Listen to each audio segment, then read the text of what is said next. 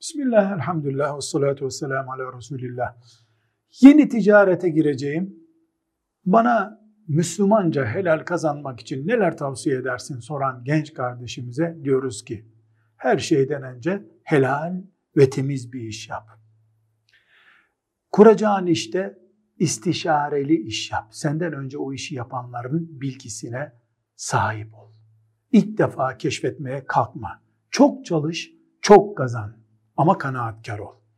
Hedefin kazanmak da olsa Allah'ın kulu olduğunu unutma. Onu da kazanmayı unutma. Ve ayağı yere basan iş yap, ayağı yere basan adam ol. Hayalci olma. Afaki şeyler düşünme. İsrafı senin ve hayatının işinin en büyük düşmanı olarak gör. Kazancını önce evine harcayacaksın.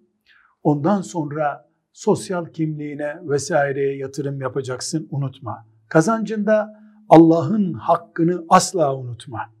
Ve bir şey kazandın, onu harcarken öncelikli ve önemli, sonra da gerekli diye üçe böl. Öncelikli şeyleri bil.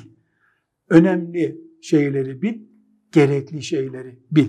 Sıradan harcama ve iş, çalışmak, kazanmak bir nevi ibadettir.